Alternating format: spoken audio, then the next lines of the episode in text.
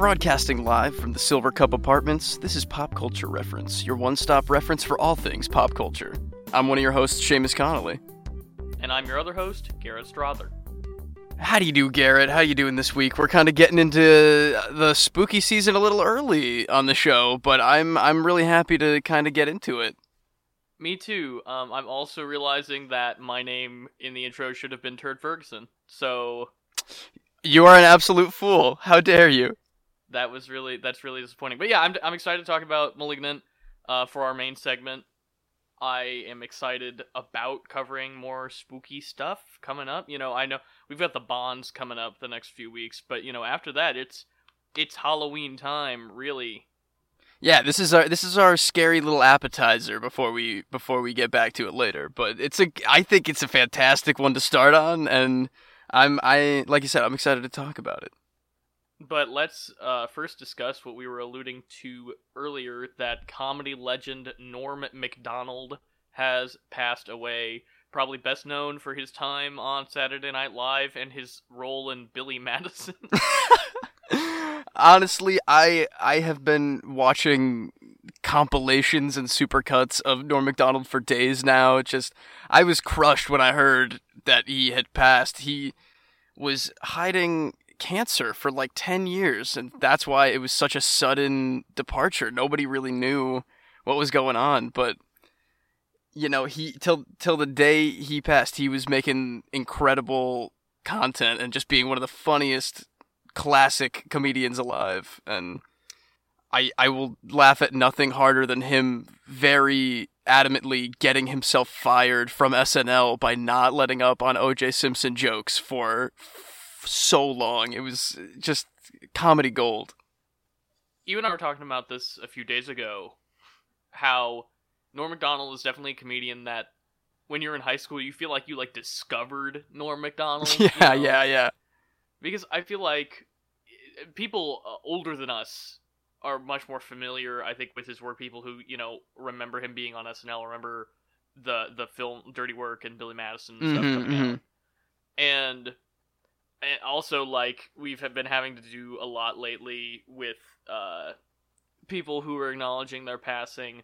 We're kind of having to navigate this situation where you know a lot of people are coming out now and talking about how Norm Macdonald sexually harassed them, and that's really not cool and unfortunate. And it's kind of hard when we're so inundated with all this praise, like you're saying, supercuts and clips and praise being thrown around. And I mean, Norm Macdonald. Norm Macdonald was a great comedian, but we also have to acknowledge the other side of that legacy, and that I think is being talked about less. Yeah, that's you know for you're completely right. Uh, For as much as I say about how I mean incredible he was as a comedian, he definitely has, you know, problematic things we need to confront that are, you know, inseparable from that comedy persona that he's been more famous for all these years and you know, he he was truly like a an incredibly famous bastard even in his, you know, professional uh persona. So I guess it's a little a little heartbreaking to then also think about how he was a bastard in real life and how that take away that comedy behind anything like that and it is just like bad behavior and inappropriate in any era of of time and any space of entertainment industry or not Well put, Seamus. Thank you. But on to our next piece of news here. We have gotten our first look at the Bradley Cooper Guillermo del Toro horror thriller. I I'm not sure. We got a trailer for Nightmare Alley. Whatever genre The Shape of Water is, that's that this that's exactly what it is. It's it's it's not quite horror, but it's just like creepy, I guess. like neo gothic thriller. I guess. I, I don't know. Yes, Willem Dafoe is here though. I'm really happy to see him again. We were just recently talking about how much of an absolute treasure he is, so you know, the more I see of him the better, truly. Yeah, I mean this is a great cast: Rooney Mara, um, Cate Blanchett, Mhm. David Strathairn, Richard Jenkins. Really, really a great cast. A lot of Del Toro. You know, a lot of people that Del Toro's previously worked with, but also a lot of new faces for him. And I really liked The Shape of Water, so I'm excited to see his follow up to that. Yeah, definitely, man. It, I think that I, I enjoyed The Shape of Water a lot. I like the vibe that this trailer's given out. It's very, you know, I, I think Bradley Cooper's just a talented actor in general, too. I think he, when he can do like a darker, twisted, Del Toro style thriller role, I think that's interesting. I'm still not quite sure anything that this movie's about. I think I think he has like psychic powers, but it's not quite clear. Yeah, I I I don't know. Uh, so it seems to indicate that Bradley Cooper is the beast on display. Right, But that's- that might be a metaphor, or that might be literal. Yeah, I'm not quite sure on that. Truly, I I have a feeling that Willem Dafoe is going to be a lot more of the villain, keeping um keeping him there in some kind of way. I I really couldn't tell. It just it looks know. interesting. It looks like very stylistically pleasing. So I mean, I'd be, I'd be willing to check this out. I think. Oh, 100%. Yeah, I'll I'll definitely be watching this one. Hopefully, I'm able to go to a movie theater by then. That would be nice. I think that this would be a cool one to see. It, it looks like it's going to have a lot of twists and turns and uh, a lot of big, interesting, you know, circus visuals that are will be even more grandiose and terrifying on a big screen. Just like your favorite movie, Seamus the Greatest Showman. I actually love The Greatest Showman, and I hate that I love it. It's is that a good movie? I can't tell, but I still love it so much, and I I, I enjoy the that music too. Maybe I just like Hugh Jackman. I don't know. I think maybe that's the secret, uh, because you definitely don't like P.T. Barnum, because Oh, he's no, like yeah. one of the worst men ever to live, but it's fine. like I went into that That's- movie knowing is- full well like that man is a actual monster. So I I really removed it from the historical context. Yeah, but this isn't the Greatest Showman episode. This is the Let's Talk About Halloween Kills in the News segment episode. Peak transitions. I love it. Halloween Kills. Halloween Kills is now announced to be releasing the same day as it's releasing in theaters on Peacock on October 15th. So that means we'll probably cover it for the show, Seamus. I am kind of in. I I didn't get a chance to see the Danny McBride Halloween Legacy sequel that came out uh, a couple years ago, but I heard it was fantastic. Halloween, I think the original is one of the best classic horror movies up there for sure with like Nightmare on Elm Street. I think those two are like the absolute peak and I wouldn't mind catching up on some of these sequels, Garrett. I did a little research uh, before the show and uh, end to end watching all of the Halloween movies from the original to the Danny McBride one would take 17 hours and 8 minutes, and I don't think that's that bad of an undertaking. That's chump. That's nothing. right? If what, like, we could do that, dude. I'm telling you.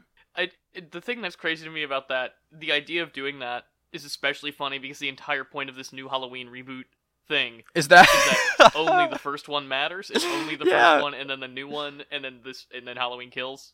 Oh yeah, I know. But I also I have been my whole life I've never seen it, but I've been fascinated by the idea of Halloween 3, the season of the witch. Oh, the one that doesn't have Michael Myers in it. Yeah, that's like they attempted one. They like snuck their. They like dipped their toes into an anthology and immediately backtracked. And I I heard it's not even that bad of a movie too. I also I've I've I've never seen enough of those sequels to really know what his deal is. Like he's just a crazy kid who grew up to be like a supernatural monster. Like he can survive getting shot and stabbed and impaled and thrown out of a window and just like walk it off. I think maybe the new Halloween 2018. I think maybe gets into that a little bit. Wait, would we also do the remakes in in your um Oh, in uh, your s- Absol- proposed marathon? absolutely, absolutely. The Rob Zombie ones, you know it, dude. Yeah, I don't. I mean, I know those get into it a lot, but I don't. I, I don't know. I'm not steeped in the uh, Halloween lore. I've only seen the original. I love John Carpenter. I mean, yeah, he's know. the first one's great. John Carpenter made sure of that, obviously, and I like Jamie Lee Curtis a lot.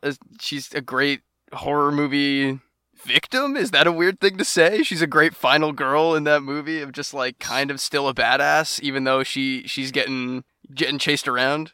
I was gonna say, Seamus. I believe the preferred terms are either Scream Queen or Final Girl. I do like Scream Queen. I'll say that.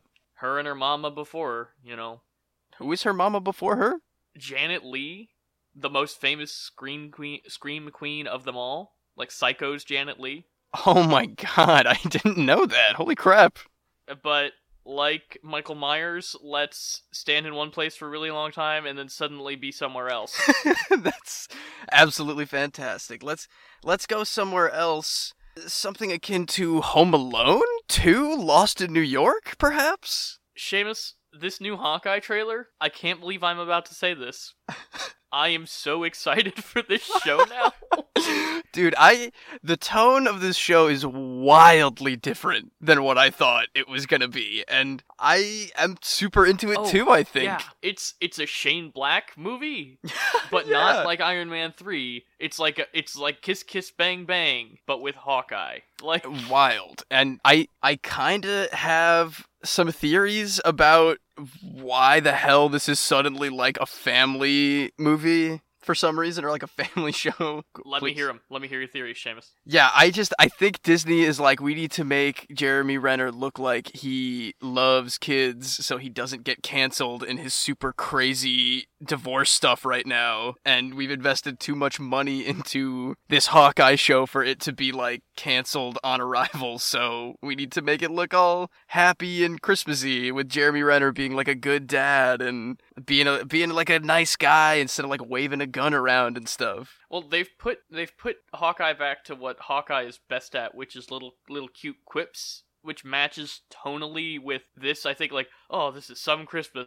or whatever he says at the end. Like, Right, oh my fun. God, yeah. fun. Uh, that is fun. I, I I, miss that I kind of Hawkeye quippiness. Yeah, I think I, I don't really like Civil War, but the moment when he shows up at the Avengers Tower or the Avengers Complex or wherever they are in Civil War, and they're like, Hawkeye, what are you doing here? And he's like, disappointing my kids. I think that's that's real good, and I'm Yeah, I like I'm that. for that. For sure, for sure. But yeah, I'm I'm I'm more interested in this Hawkeye show than I ever have been, even though I think I've expressed, you know, that I wanted to watch this on even on the show before. But now I like am pretty I'm pretty pumped. I mean, I'm really excited about this. I like I just I really enjoy Christmas action adventure stuff. Mm-hmm. You know, I mean, obviously me too. Die Hard. Lethal very- Wep- Lethal Weapon important film to me. too. I mean, Lethal Weapons, yeah, whatever. I'm not a huge What? Lethal Weapon guy, but that's another Ah. Shane Black. Yeah, So- exactly. And yeah, that just vibe of action movie Christmas is it's like two very joyous, bright, loud things kind of slamming into each other and I think that works very well. Also, Rockefeller Center Christmas tree action scene. Yes, please. Oh, Just give it to me hell yeah. Inject hell yeah. my eyeballs. yes, dude. I'm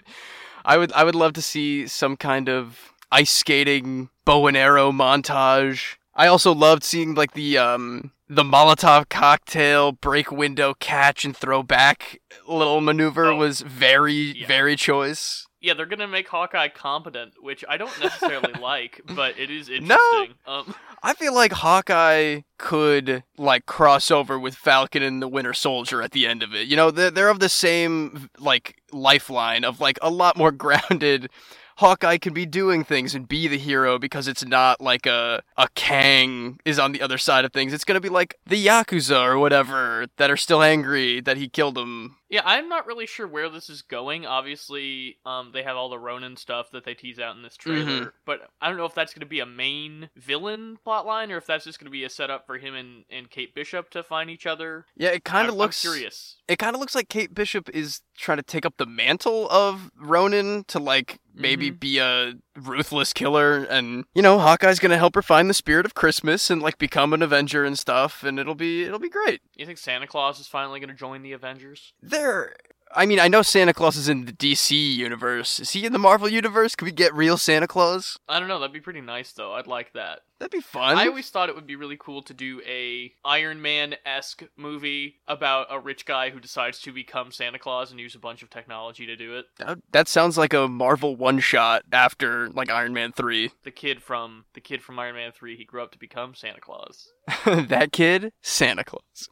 I hope that kid becomes something actual in the in the MCU. They'll they'll have a plan for him, right? They've got a plan for everything, Seamus. There's 18 Disney Plus shows in the works, and they're Oh they're God. all somehow about Julia Louis Dreyfus. Um, oh yeah, that's she's the next Thanos, truly.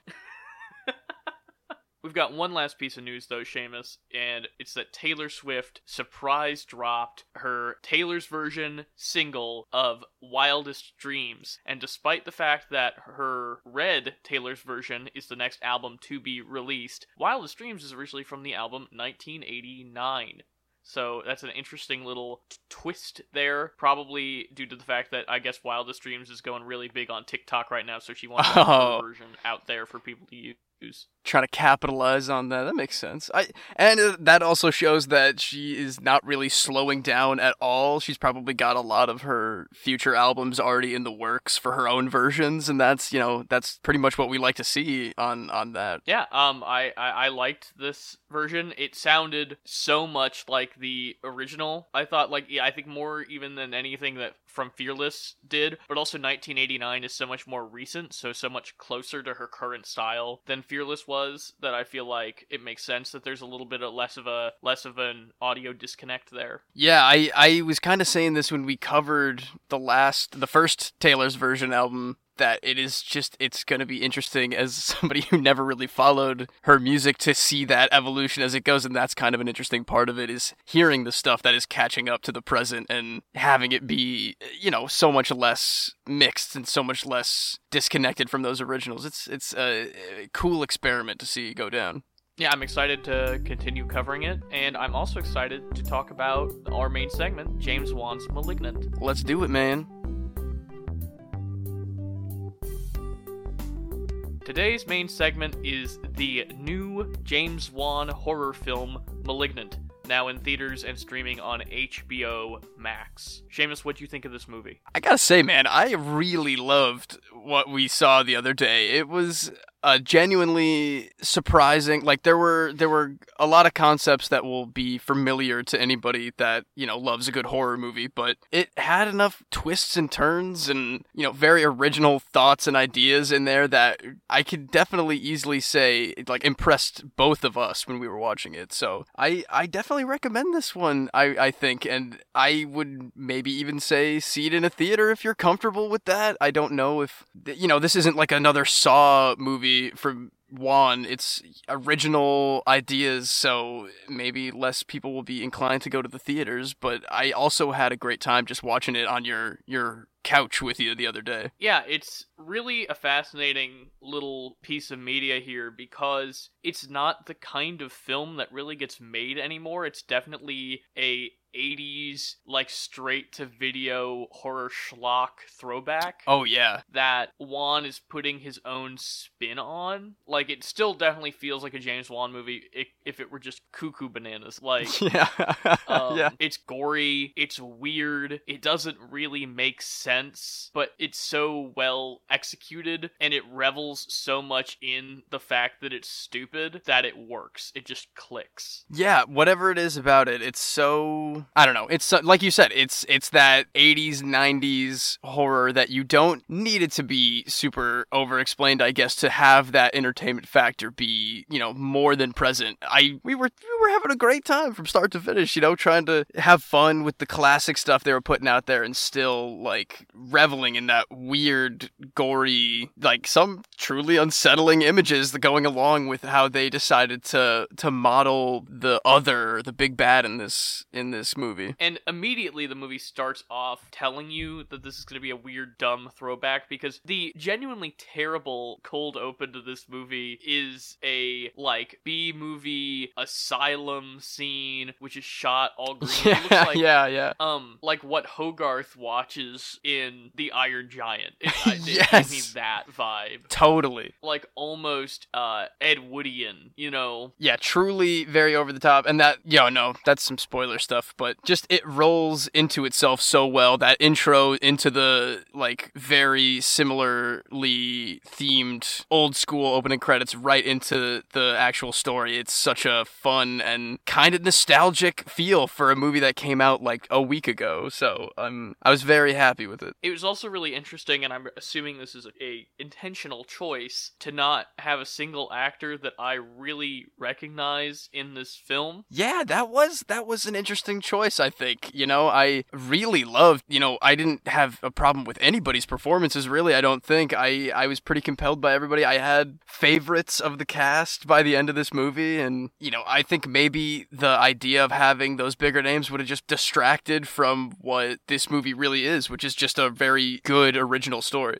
Anck-su-namun from The Mummy is in the cold open in like two shots. Yeah, that Both was of us were like, we know who that is. And then- yeah, man, that's uh, that was a shock when you told me that one. That's that's a lot of fun. That was that was the most recognizable actor in the entire in the entire movie. It was it was totally worth it. That that's very fun. But yeah, I it's not my favorite James Wan movie by any stretch of the imagination, but it's showing that he clearly is excited to be back working in the the horror genre and wanted to do something original, wanted to do something that had roots in the kind of films that he clearly grew up loving, and we're to talk a little bit more about that during our pop culture reference. But overall, I had a really good time with this movie. Definitely glad I watched it with you. I feel like I Mhm. would not have had as much fun if I was just sitting alone watching it. Yeah, I, I think so too. This is for as much of a horror movie as this really is. It's like it's got these. I don't want to say like goofy, but it's definitely got that bizarre factor. It's funny. Yeah,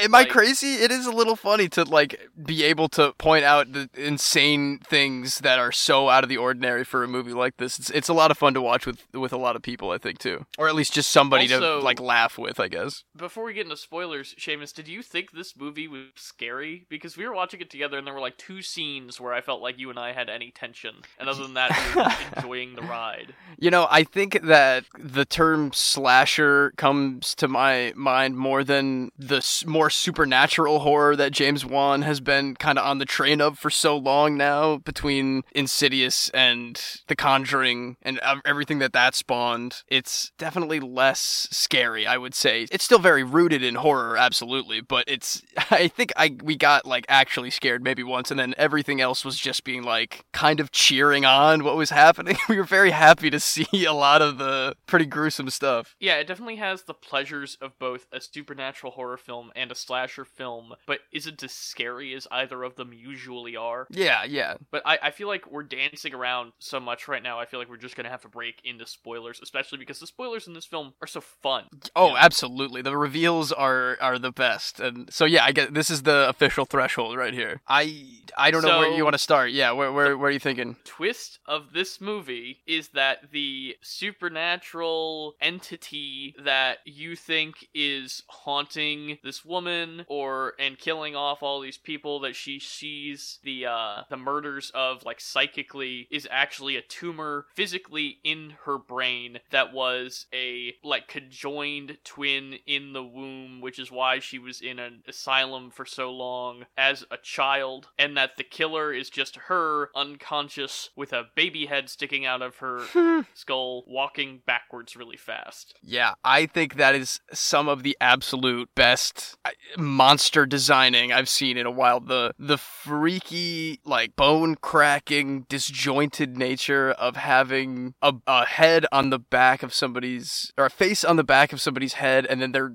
limbs working backwards, sprinting down like a fire escape. It was it was unsettling to see, to say the least. I think that was one of the best parts about that character in general. 100% and it was definitely a twist that you and i you had it pegged earlier than i did but that you and i had pegged pretty early except we just didn't go far enough with how insane it was Yeah, that's that's kind of what I loved about this reveal is that we were we were on the right tracks. We were kind of going along with the movie and being a few steps ahead of it every time. But then once we thought we had it down, it was still unique enough and honestly disgusting enough that it was it was still completely satisfying to get that revealed to us. I'm trying to think about where even to start because I went into this movie thinking it was a haunted house movie because that's kind of what the advertising sells it as. Is this Well- like they they advertised really heavily her being in the bed and then the the killer like crawling over her. They advertised that really cool top down dollhouse shot where you're Oh, looking yeah. down both floors of the house at once. Yeah, that was pretty killer. I love that. They, they really set it up as that too. In the intro, there's like there's the stuff with the radio. We have the doctor being like, it's drinking the electricity. And like a lot of this, you know, the, the supernatural powers in the end turned out to be very, very little. A lot of the supernatural powers that we thought were on screen were just the, the idea of having this like shared body, having this person in your own mind that is able to kind of warp it when for the whole time it was like, oh, they're visions, it's a mental connection, there's some kind of psychic power that these two somewhat like somehow they're related, these two people have the same powers, and then they just kind of drop it except for like the radio voice, right? Yeah, the electricity is the only thing that really is getting manipulated, which I don't mind that. I don't mind that this movie does.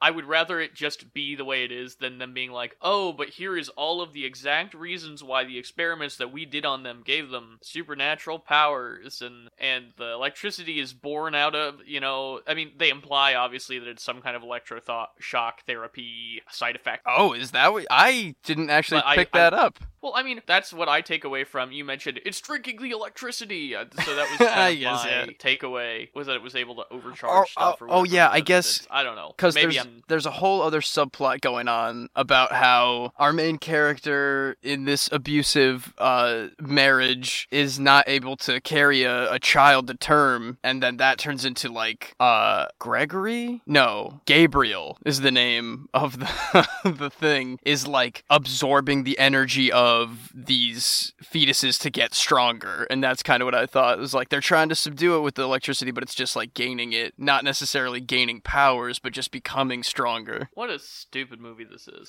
Yeah, uh, for as much as I kind of loved this movie, it's nonsense. I mean, it makes no, there's a the big reveal moment too of the shot of them like, and so it, obviously the only solution was to push the head into the bigger head and never talk about it again.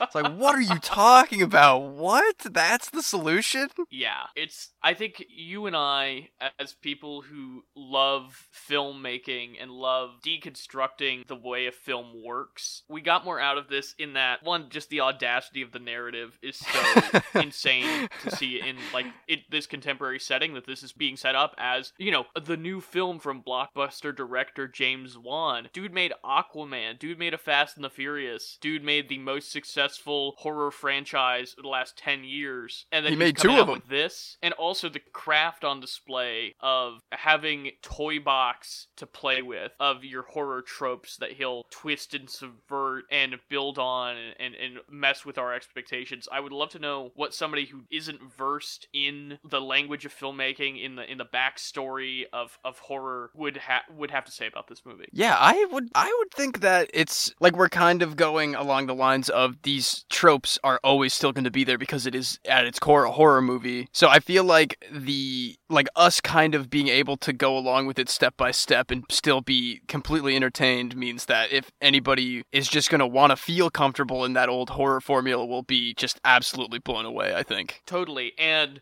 I think the standout sequence, certainly for me, and it's the one that you and I, th- I think, talked about the most during the film, was when he's killing the second Doctor, the male Doctor, Oh god, yeah. and he's we're in this hotel room, and it's just James Wan playing the chess match of like, look at all the places that you know that this monster could be hiding, where the jump scares could be coming from. And the thing that makes James Wan, I think, stand out as a horror director is that in its like we have such an over reliance now on jump scares Mhm. and that Wan knows that and knows that modern audiences are programmed that way so that he induces tension induces horror simply by promising a jump scare and then prolonging the anticipation of it Absolutely. That's exactly right. Like, we were both, every time they zoomed in on a dark corner, anytime there was a single spot that, you know, he was flippantly moving past without looking in the direction, we were like, huh? Huh? Huh? Like, it was, it was so perfect the way he was able to fully anticipate and, like you said, just like play with those expectations. And then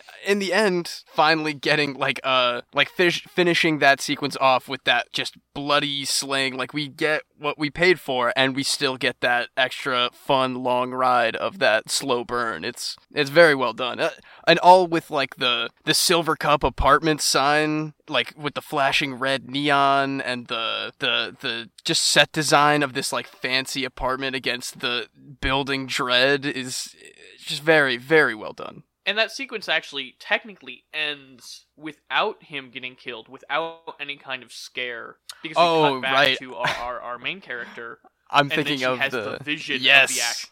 But I think we could talk about this movie for hours. To be honest, I think it's just such a fascinating little oddity, and I really enjoyed that James Wan wanted to make this weird film, this weird throwback retro schlock, but do it in his style because it is definitely like set up like a Conjuring film. Oh yeah, The house looks like the houses from the Conjuring films, but he also has a lot of like. There's a lot of Sam Raimi. There's a lot of John Carpenter in the direction. He's kind of quoting those filmmakers.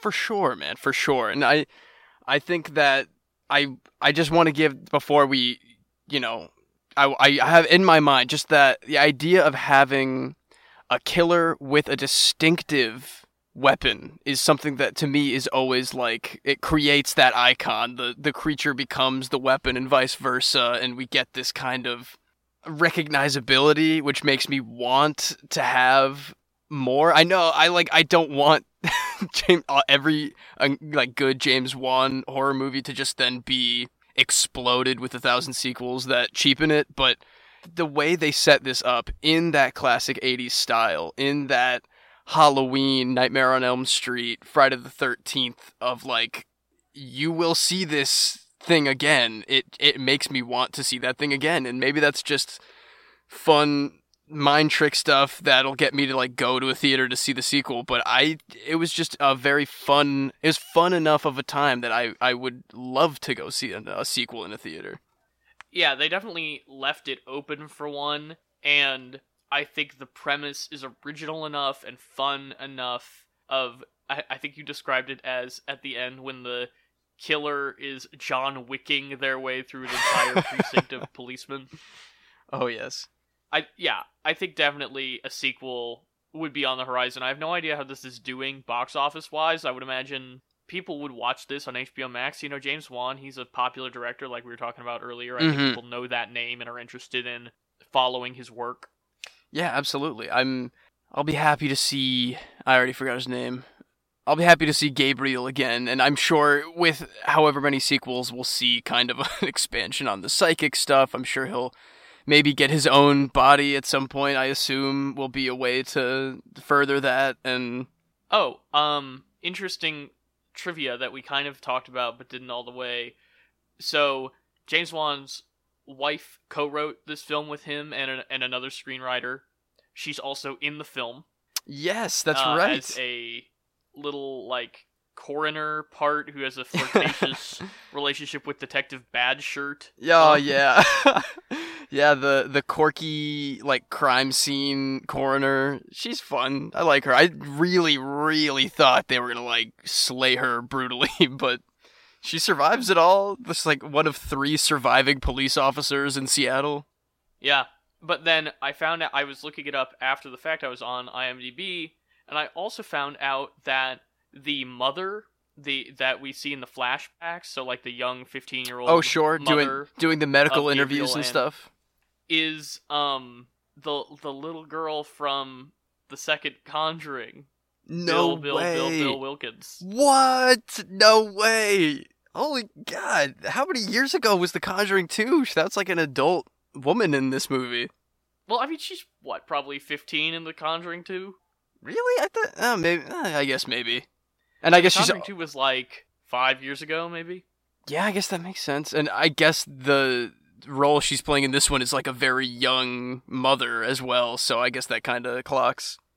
But yeah, check out this movie if you are interested in in horror. If you're interested in watching James Wan just absolutely have a blast. yeah, he, you can exactly. You can tell that he like this was a project for him that he cared about in a way that was like just a in the purest form of having fun creating something. He he knew what he was doing every step of the way, and it, it works perfectly. But shall we move on to our pop culture reference of the episode, Seamus? We shall, Garrett. Let's do it.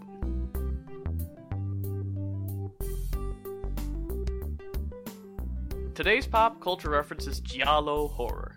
Giallo horror is a specifically Italian form of thriller story that can often be boiled down further into subgenres like slasher, crime fiction, psychological thriller, psychological horror, sexploitation, and less frequently, supernatural horror. With the literal translation of giallo from Italian to English being yellow, this type of horror is named after the yellow covers of the prolific thriller, crime, and mystery novels that started being published in 1929. As a notable influence on modern American slasher films, giallo horror often had a killer with a shrouded identity that would be dramatically revealed in the third act of the story. Because of the broad, genre bending nature of these films, some of the only other consistent themes throughout Giallo horror are the inclusion of a detective investigation element and an overabundance of specifically bloody horror. The bold color choices, grandiose cinematography, and purposefully disjointed sounding score of Giallo horror can all be seen as a major influence on this week's main segment, Malignant.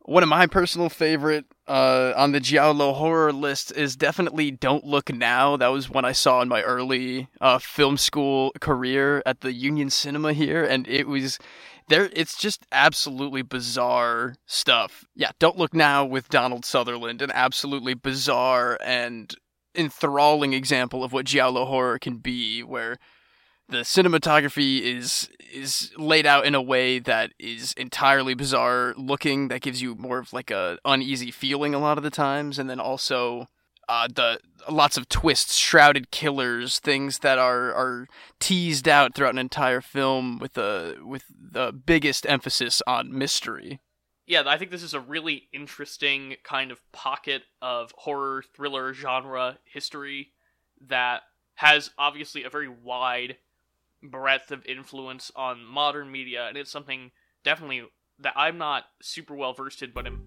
very interested in learning more about. But I think we should move on, Seamus, to Save the Rec Center. Yeah, man, let's do it.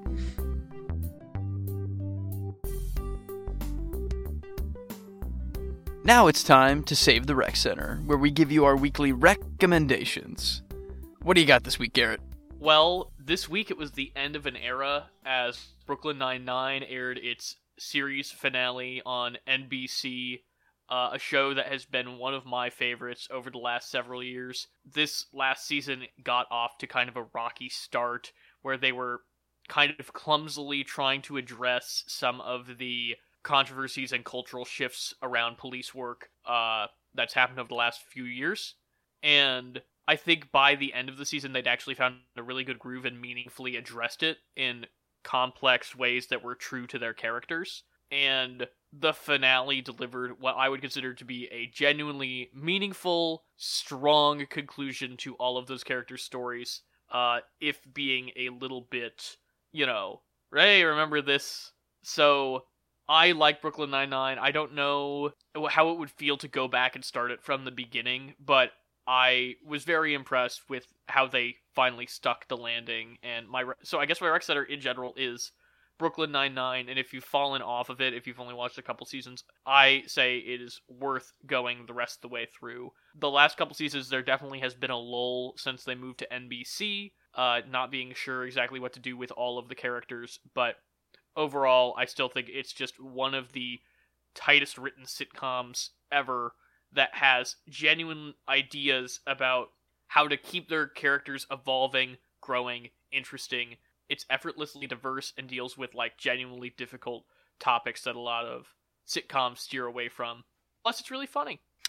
Yeah, that advice honestly sounds like it's directed exactly towards me. I I started the first couple seasons and really loved it, but you know, never really kept up with it for whatever reason. I guess I just you know, I took other priorities, but I'm glad to know that they really did come through in the end and wrap it up with a little bit of a point to it. I is from kind of what I'm hearing and a lot of the other stuff I'm seeing, not just your um, view on this. People are saying like it was really satisfying and a good way to go out. So maybe I will. Maybe I'll go back and start it from one. Actually, give it an earnest try all the way through.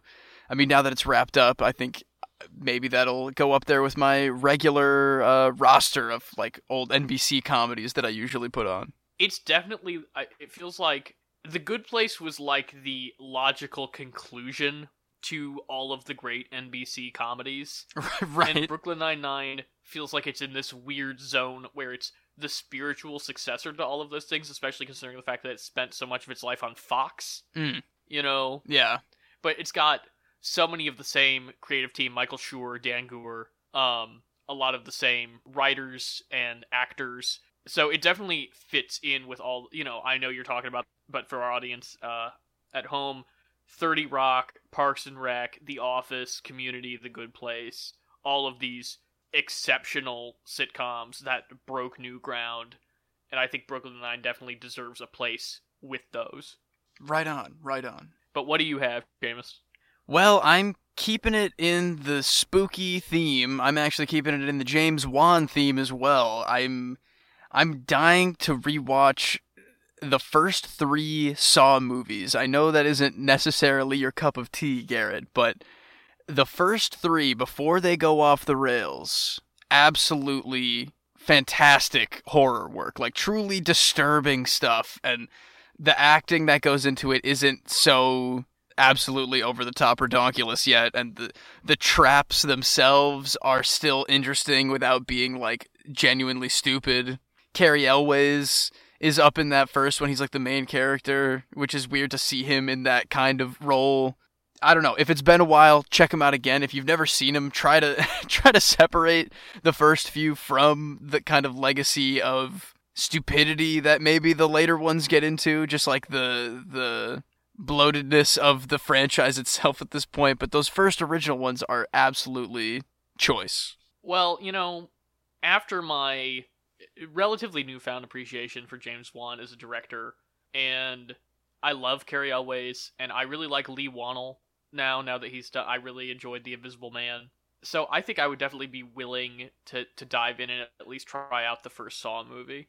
Yeah, man, the first one especially is like an actual very well done film. Definitely they they start to go a little wilder as they go, but even the second one is like genuinely scary. There's a lot of crazy and again kind of going back to that, there's a detective side story, there's a there's a lot more bloody horror side of the story along with the kind of the other themes that we've been seeing in like Malignant.